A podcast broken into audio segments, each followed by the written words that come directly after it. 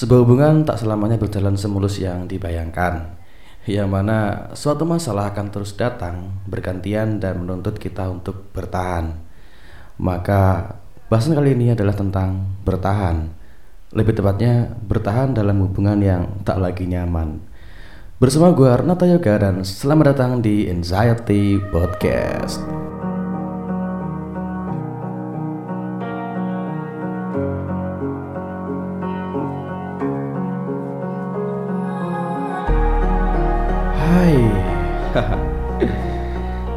Selamat datang kembali di Anxiety Podcast. Balik lagi sama gue Arnata Yoga Dan biarkan gue nemenin waktu lo buat beberapa menit ke depan gitu.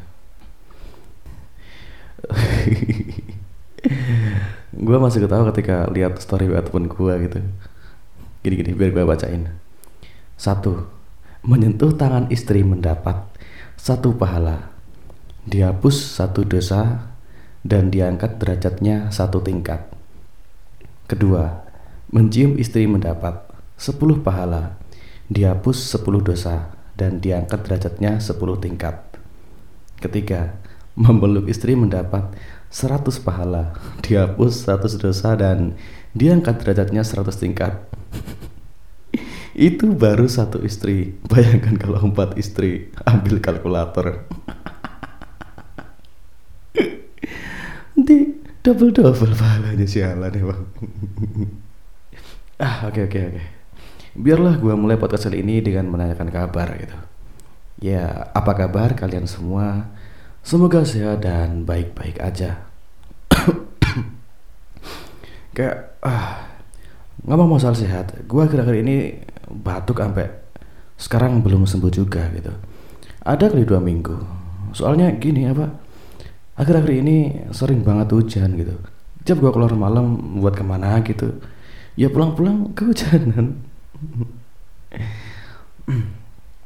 kayak kemarin gitu waktu gua keluar sama teman-teman gua.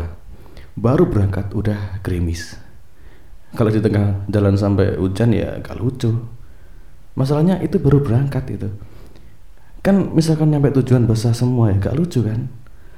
Entah dari bocoran ada yang bilang kayak eh bang Habis nego rugot mana lu? Kan gak lucu sialan. Kagak, kagak.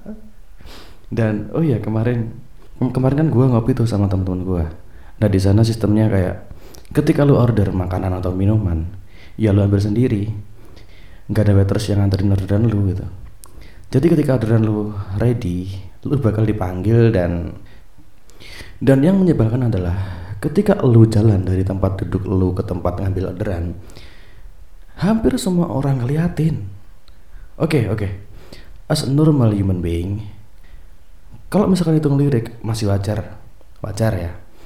Tapi ketika itu leher udah muter hampir 90 derajat, bagi gue udah nggak wajar gitu, aneh gitu. Kayak, mohon maaf nih, kita datang baik-baik ya. kita gak nyurikan, kagak, kagak nyurikan kita. Kita datang dengan damai ya, kalau merilek, chill, santuy gitu gak gak tahu juga ya itu terjadi ketika hari itu aja apa tiap hari emang kayak gitu. Karena yang gue rasain adalah kayak pernah gak sih lu kayak ospek terus melakukan kesalahan? Dan ketika itu lu lu dihukum buat joget ataupun jalan di tengah satu angkatan. Malu gak sih? Ya kayak gitu gitu loh. Padahal salah gue apa?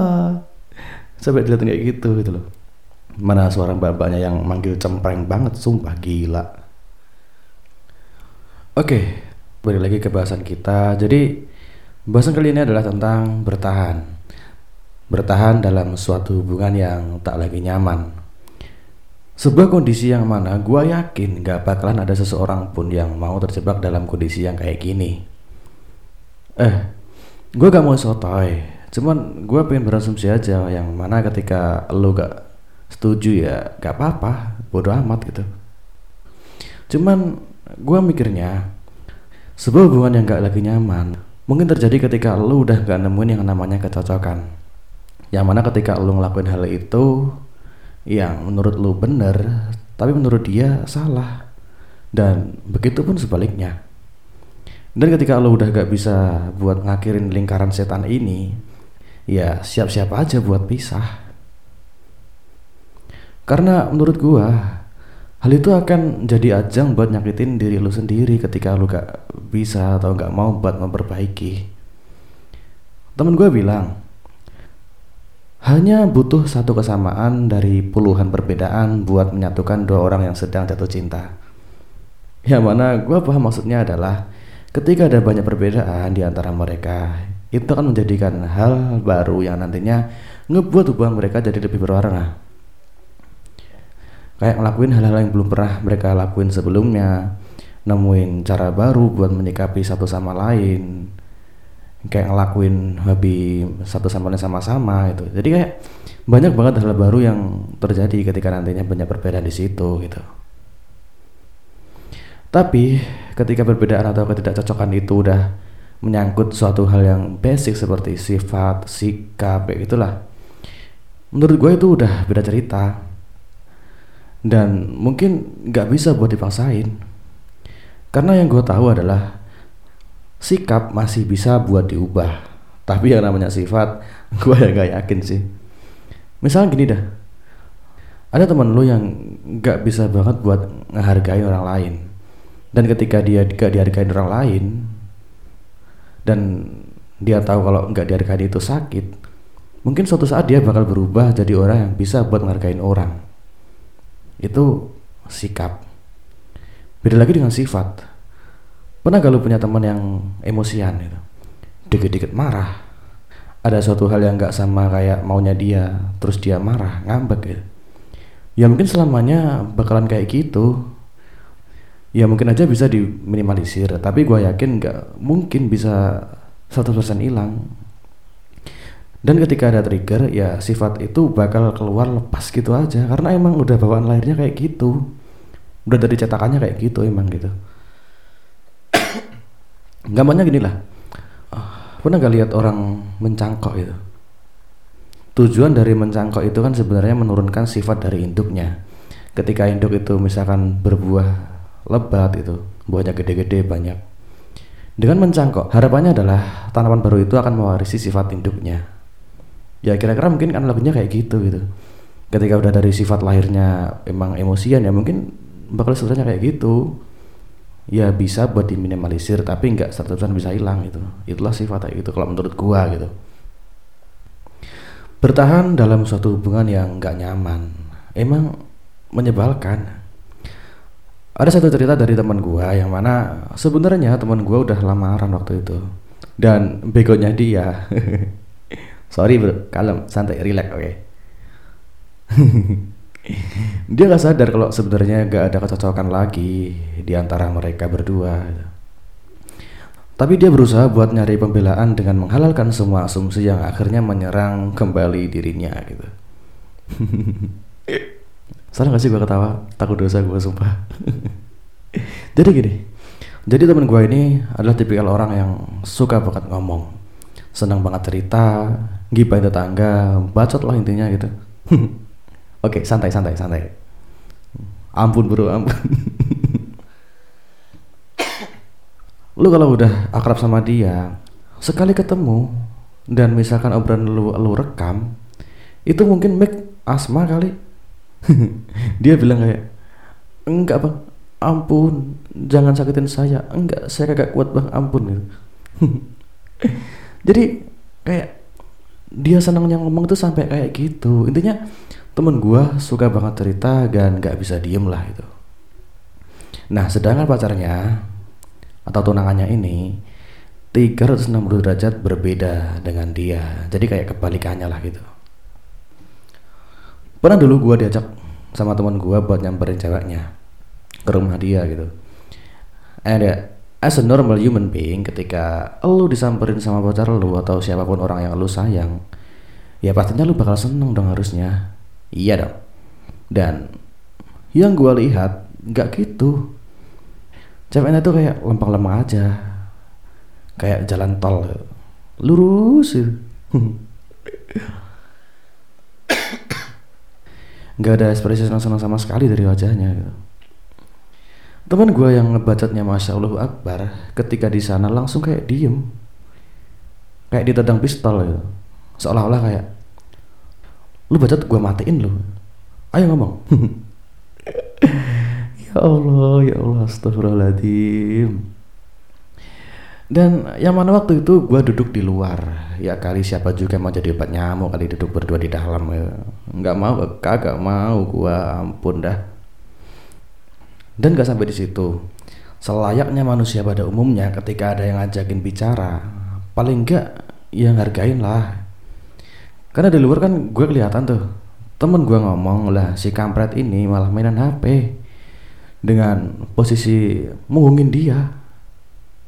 Ya Allah. Gue mikir kayak lu dulu ada di mana sih? Perasaan ada bumi dari zaman Fir'aun sampai sekarang kayak gini-gini aja maksudnya adalah ketika ada orang yang ngajakin lu ngomong ya hargain. Ketika lu gak suka sama topik yang dia bahas minimal dengerin lah lihat orangnya taruh tuh HP-nya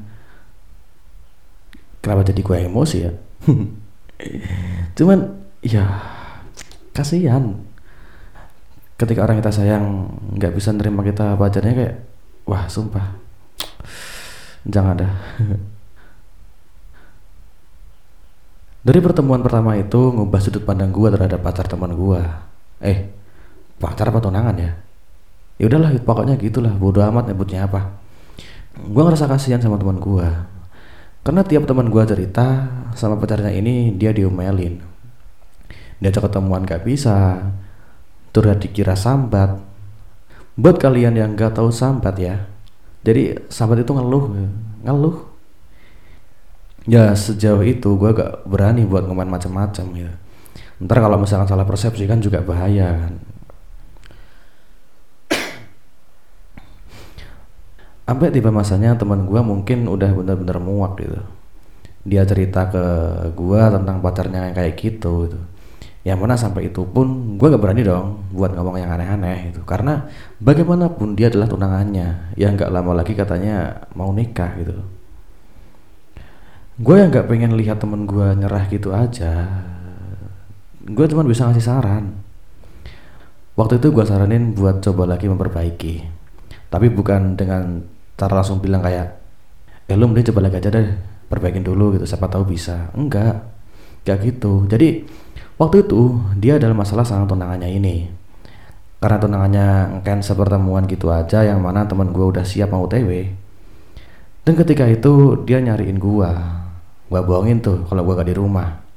Niat gue adalah biar teman gue nyamperin ceweknya terus bisa ngobrol berdua dan bisa baikan gitu. Itu niat awal gue. Tapi sayangnya teman gue bego. dia udah terlanjur emosi duluan dan akhirnya nggak jadi buat ketemuan asal lu tahu yang mana pertemuan akan jadi hal yang sangat susah buat diwujudkan ketika lu udah punya kesibukan gitu. Dan itulah yang gue lihat dari dari hubungan mereka berdua gitu. Dalam seminggu mungkin gak ada waktu yang bisa buat mereka ketemu sama-sama karena satu sama lain punya kesibukan yang ya nggak bisa lah buat cari celah gitu. Dan mungkin itu yang juga jadi uh, apa ya kayak trik dari masalah-masalah mereka gitu intinya gue pengen teman gue buat nyoba memperbaiki hubungan dengan tunangannya. Karena fase mereka bukan lagi pacaran. Tunangan itu udah bawa nama keluarga tetangga dan lain-lain gitu. Dan Kira-kira dua bulan berlalu dan tak ada hasil yang memuaskan gitu. Sampai waktu itu teman gue datang ke rumah gue dan dia nangis, nangis pak, nangis senangis nangisnya. Dan akhirnya hubungan mereka nggak bisa buat dilanjutkan. Karena ketika dipaksain, ya kasihan juga. Terlalu berat buat menerima orang yang nggak bisa menerima kita apa adanya. Dan ketika lu udah nikah dialah yang nantinya tiap hari lu temuin. Bangun tidur dia siang ketemu dia malam dia lagi. Berat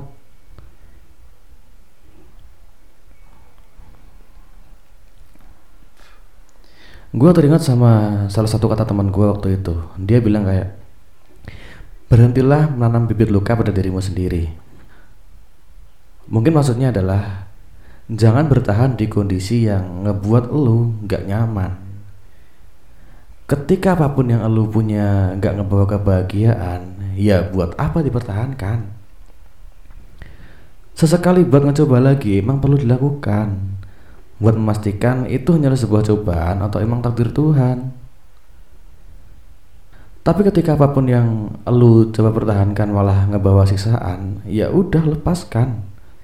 Biarlah dia memilih tuan yang mampu buat menerima dia tanpa paksaan gitu. Dan akhirnya ya selesai gitu teman gue udah nyoba lagi buat memperbaiki lewat komunikasi yang baik tapi nggak ada respon nggak ada hasil yang memuaskan ya udah selesai gitu. Jadiin pelajaran ketika lu udah nemu orang yang bener-bener sesuai sama lu lah ya lu jaga lu komunikasi dengan baik. Sisain waktu buat saling ketemu buat membangun hubungan yang lebih baik lagi. Karena apa pun yang lu punya dan lu nggak mau jaga ya bisa gampang hilang gitu aja. Selain itu ada lagi teman gua satu cewek ini. Yang mana gebloknya juga kebangetan gitu. Jadi dia diputusin tuh sama pacarnya. Intinya dia mencoba buat bertahan. Yang mana bertanya bego. Karena buat apa mempertahankan orang yang jelas-jelas udah ngelepasin lu gitu aja. Namun seperti tadi yang gua bilang sesekali bertahan ya gak apa-apa buat memastikan itu cobaan atau udah takdir Tuhan tapi ketika usaha lu udah sia-sia ya udah lepaskan ada salah satu kalimat dari podcaster favorit gua. Waktu itu dia bilang kayak gini. Suatu saat nanti kamu bakal ketemu banyak sekali masa transisi. Nanti ketika usiamu berada di kepala 20, 21, 23 sampai 24, bakal banyak sekali yang datang dan pergi gitu aja. Tolong biasakan dirimu akan hal itu. Karena Apa pun yang telah pergi, jika dia pengen balik lagi, maka dia akan tahu bagaimana caranya buat pulang. Tapi jika dia pengen benar-benar pergi, ya udah, ikhlaskan. Ucapkan selamat tinggal, selamat jalan. Dan biarlah dia bersenang-senang dengan dunianya sendiri. bener sih, emang bener banget itu. Karena buat apa? Buat apa bertahan di hubungan yang udah gak nyaman? Buat apa? Masih sayang? Ya elah, bener-bener lo ya. Itu setan ketemu lo, hormat, cium tangan dia. Daripada lu paksain dan ngebuat diri lu sakit, ya udah tinggalin aja nggak apa-apa. Karena hidup itu pilihan. Ke mana nantinya lu bawa hidup lu? Dia juga cuman lu yang tahu. Berhentilah mengawang-awang di suatu kondisi yang tak kamu yakini mampu membuat dirimu menjadi lebih baik lagi. Jika emang tempatmu tinggal udah nggak senyaman dulu, ya carilah tempat baru. Carilah orang-orang baru, suasana baru, karena yakinlah di luar sana masih menanti seseorang yang nantinya hanya mampu bahagia dengan hadirnya dirimu. ya. Mungkin itu aja sedikit cerita dari gua. Ambil baiknya, buang buruk-buruknya. Gua pamit undur diri. Sekian dan bye.